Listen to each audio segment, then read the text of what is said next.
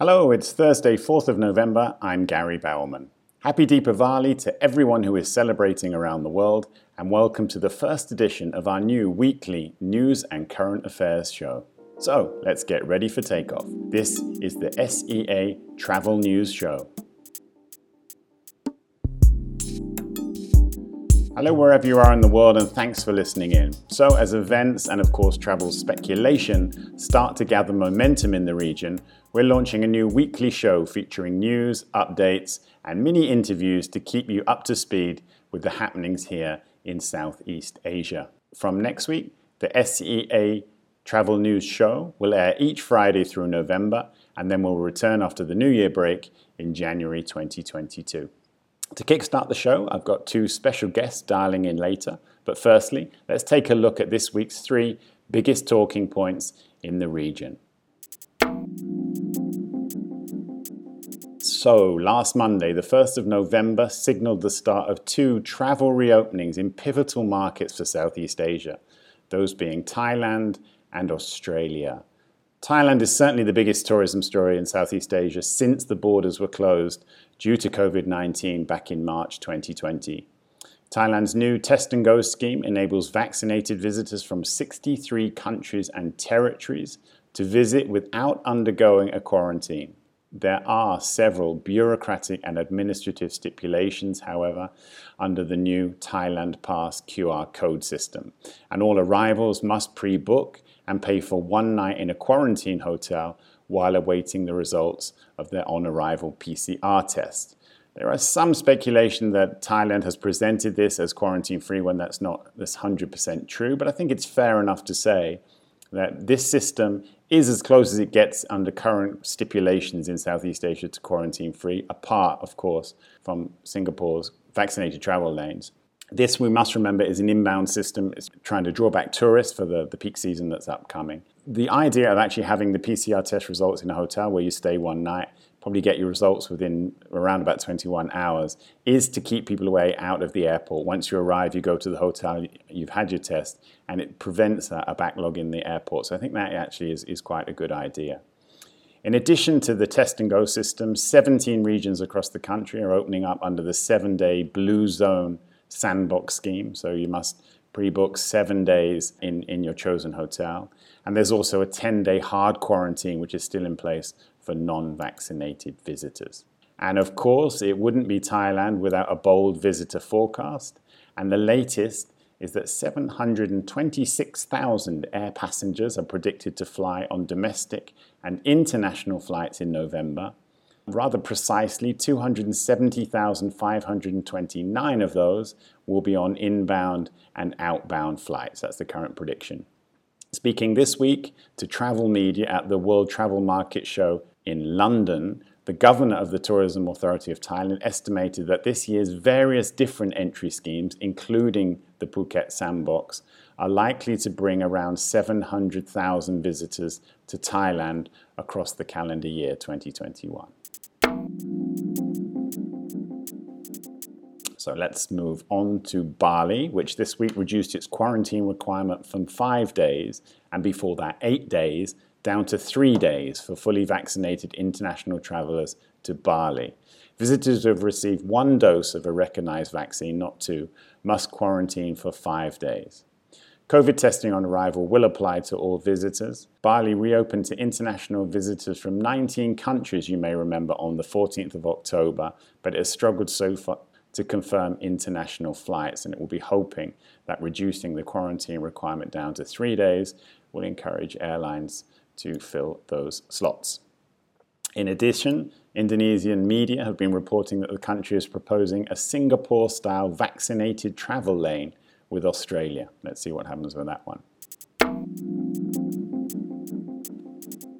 Talking of which, Singaporean and Australian media reported at the weekend that fully vaccinated Singaporean tourists, workers, and students will be allowed to enter the Australian states of New South Wales and Victoria quarantine free from the 21st of November.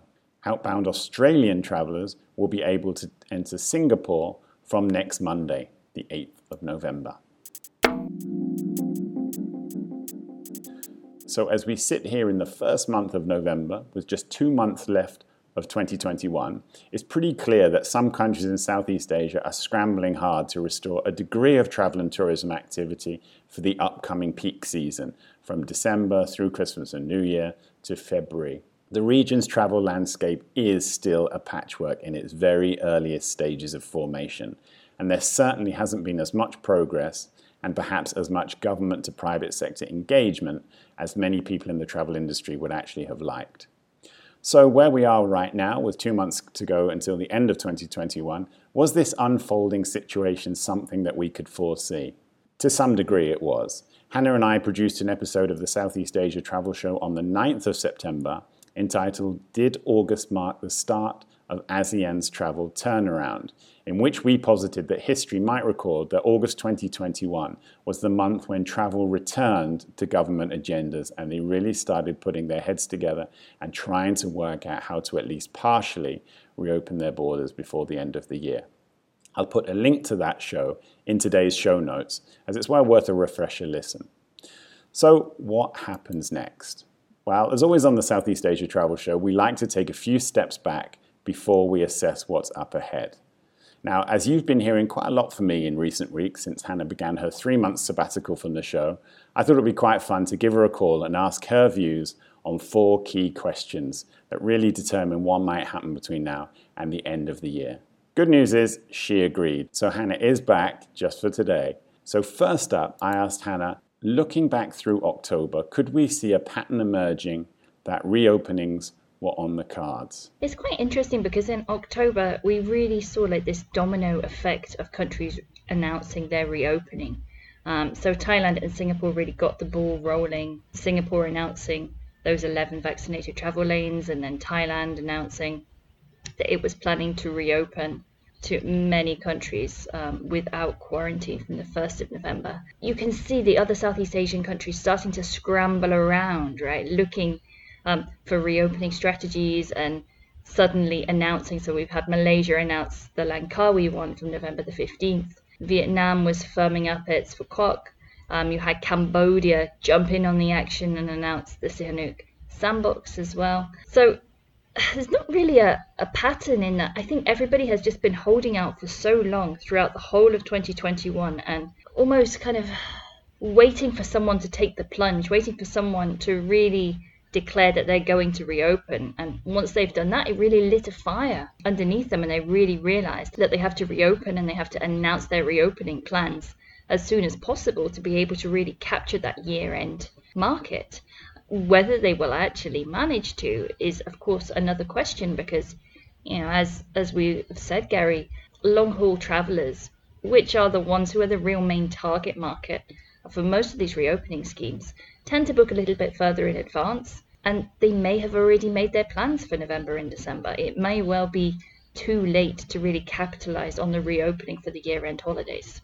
Yeah, hard to disagree with any of that that Hannah's said there. Um, she's been pretty comprehensive in looking back at where we were and where we're going to. So, the second question I asked is Has Thailand set a new standard for reopening that other countries will now have to try and follow? Or are some countries still really at the sandbox stage? It's funny, isn't it? Because I feel like we have been talking about the Phuket sandbox for, I don't know, for years. I mean, it's probably been only the best part of, of six months or so. But really, that has been the standard that everybody in Southeast Asia has been looking at, with the exception of Singapore. So nearly all the countries who are thinking of reopening are all looking at reopening islands. So we have Bali, you have um, Langkawi, Phu Quoc, everything is mainly island based and everybody tends to refer to the Phuket sandbox. So even Cambodia's latest edition, the Sihanoukville one, um, was also referring to it as a kind of sandbox. Um, now, what is interesting is that last week the tourism minister for Thailand actually came out and said that the Phuket sandbox, if it were a test, failed to create a successful reopening and that the model needs to learn from its mistakes. So for me, it's kind of interesting that you still have countries like Cambodia who are still planning to to work on a kind of Phuket sandbox style reopening. Malaysia for Langkawi, um, they clearly have not learned from Thailand's mistakes, um, which they really need to do at this critical point. So on 1st of November, Thailand reopened with about 6,600 people arriving. Now you compare that to the Phuket sandbox, that generated about 38,700 visitors since its launch. And, you know, that, that went on for a good few months. So you can really see, you know, 6,600 versus 38,700 it's going to catch up pretty fast if they had that many numbers on the first day of arrival. Um, so I think it is a new standard for reopening. Essentially, the country is open, you know, without quarantine completely. If you're coming from one of the 63 countries, if you're not from those 63 countries, you can still embark on the Phuket sandbox, so you can still enter the country. And if you are not vaccinated, you can still enter, but okay, you do have to quarantine.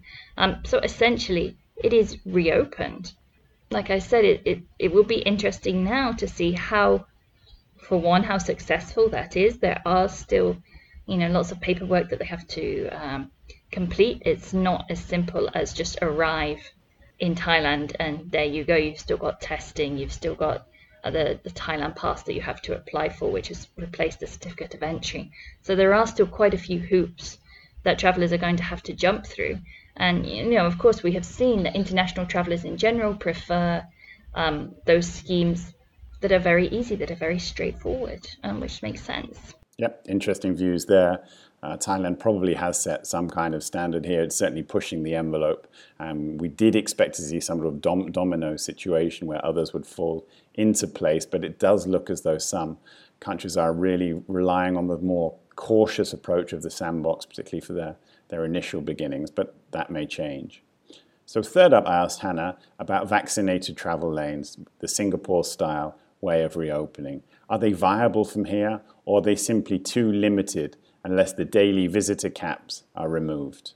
Um, so, I mean, Singapore has now announced what I think 13 vaccinated travel lanes. So, lots of European countries, the US, Australia, though Australia is perhaps more exciting because now it's a reciprocal one. Um, but when you look at this now compared to Thailand's reopening, reopening to everybody, you know, it really does seem very limited. Um, and the government have imposed these quotas, so they've increased that now to 4,000 pax are allowed to arrive daily on the vaccinated travel lanes. But that's going to carry on restricting Changi's status really as a transit hub, um, as as an international travel destination. Um, we, we've seen that with the Philippines, where you have um, destinations like Manila who also have this daily cap on arrivals, and that really does reduce the number of people who can arrive. You know, they have said that it is more important that the reopening of borders is done well rather than fast. You've now got this kind of competition set up. It's a bit like the tortoise and the hare. So right now Thailand is the hare. Right now Singapore is the tortoise. Who's going to win? Which approach is going to win? Is it throwing open the borders to everyone, or is it going to be this very selective careful, calibrated, Singapore loves the word calibrated, um, reopening. And finally, I asked Hannah the $1 million question What happens next for tourism in Southeast Asia in November? Are there any predictions on what might lie up ahead? It's kind of hard to predict what's going to happen in November at this point. So, like I said earlier, we have lots of travel corridors and lanes and sandboxes and what else that are slated to reopen in November. So we've got Malaysia, we have Cambodia, we have Vietnam. Uh, the possibility that Indonesia may actually get flights arriving into Bali. Um, so I can see that all of those would happen unless something really drastic happens in terms of COVID numbers in the country. I think that they will reopen.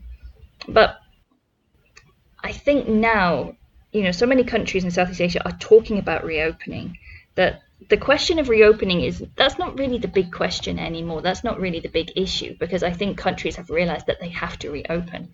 Instead, um, they really have to look at three factors, um, and these are going to be what determine their success. Um, so it's how much are they planning to open up the country, and of course, you know the country that reopens in its entirety is going to win that. Um, which nationalities is it going to be open to? Are they going to open to everybody? Uh, or just selected um, countries like Singapore. Of course, again, the country that reopens to the most people, you know, is, is more likely to be successful in terms of a tourism revival.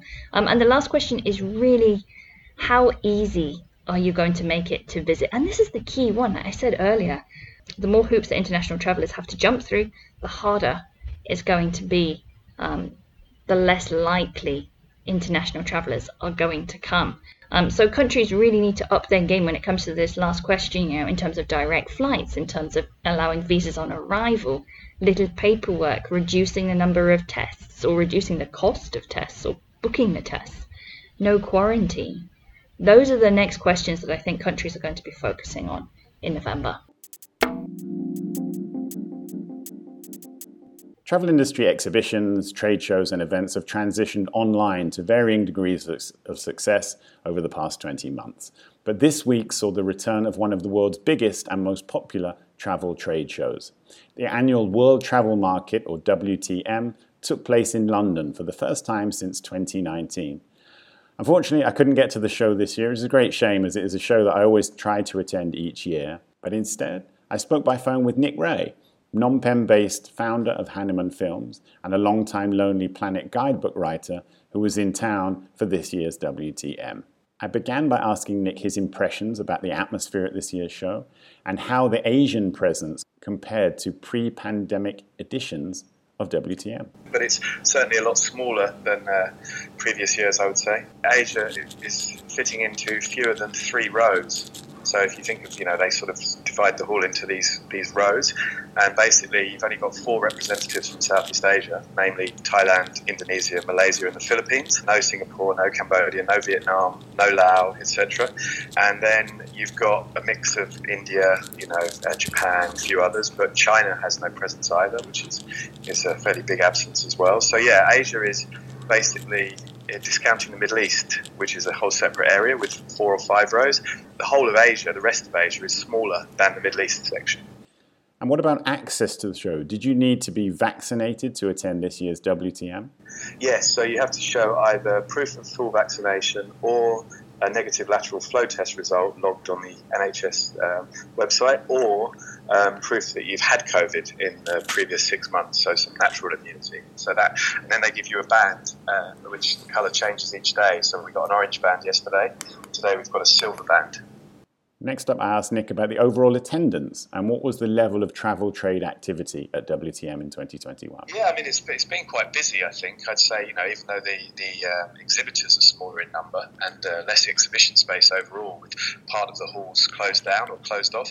But um, in terms of actual numbers of people coming, uh, attendees, yeah, it's pretty large actually. I'd say that that's, uh, you know, it's probably it's, probably at least half of what it normally is, maybe even slightly more. So yeah, it's, it's good attendance so far.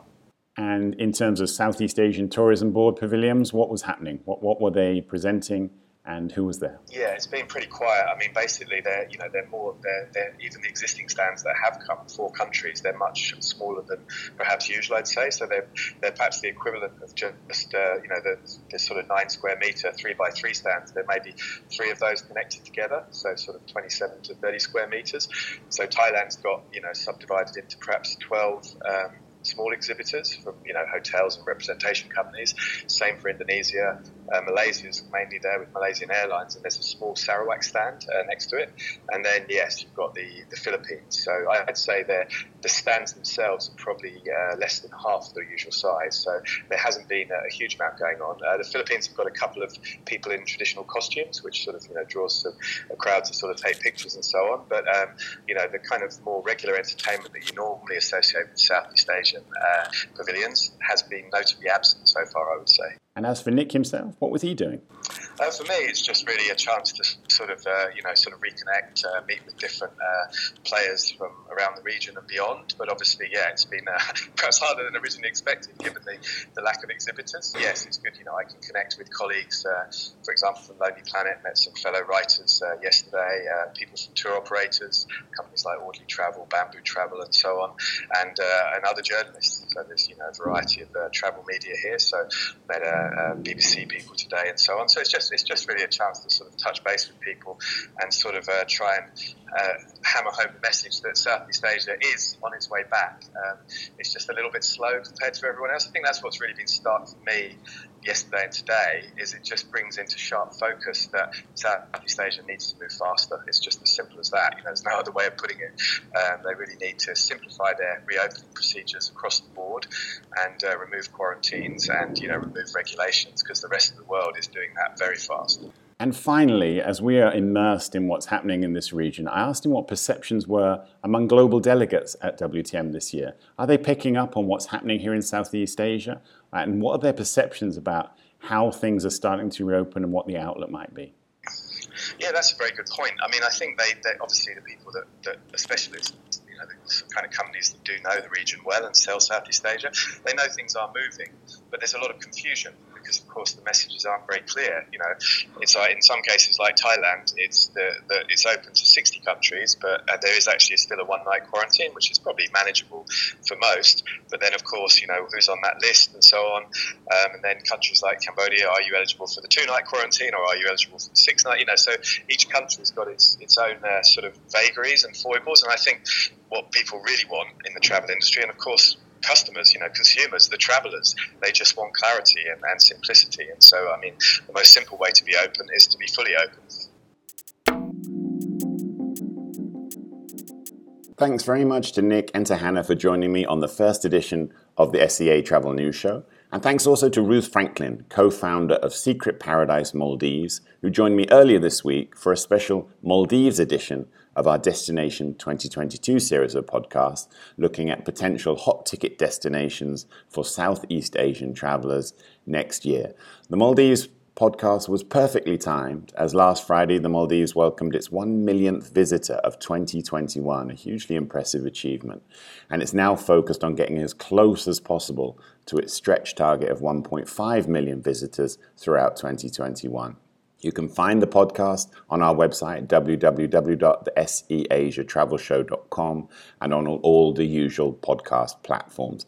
Please take time to listen to Ruth's brilliant insights as tourism boards across the region have closely scrutinized the Maldives reopening strategy, which stretches back to July last year, and how the Maldives has pretty successfully rebuilt their tourism industry without the important Chinese inbound market.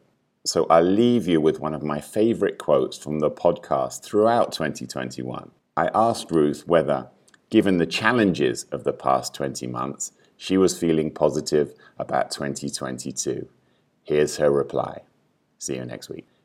For sure, definitely optimistic. If we look at the bookings that I've taken um, in October, they're 60% up on bookings that we would have received in October 2019. And some of those bookings are requests not only for the festive period and high season, but right through to the end of July 2022.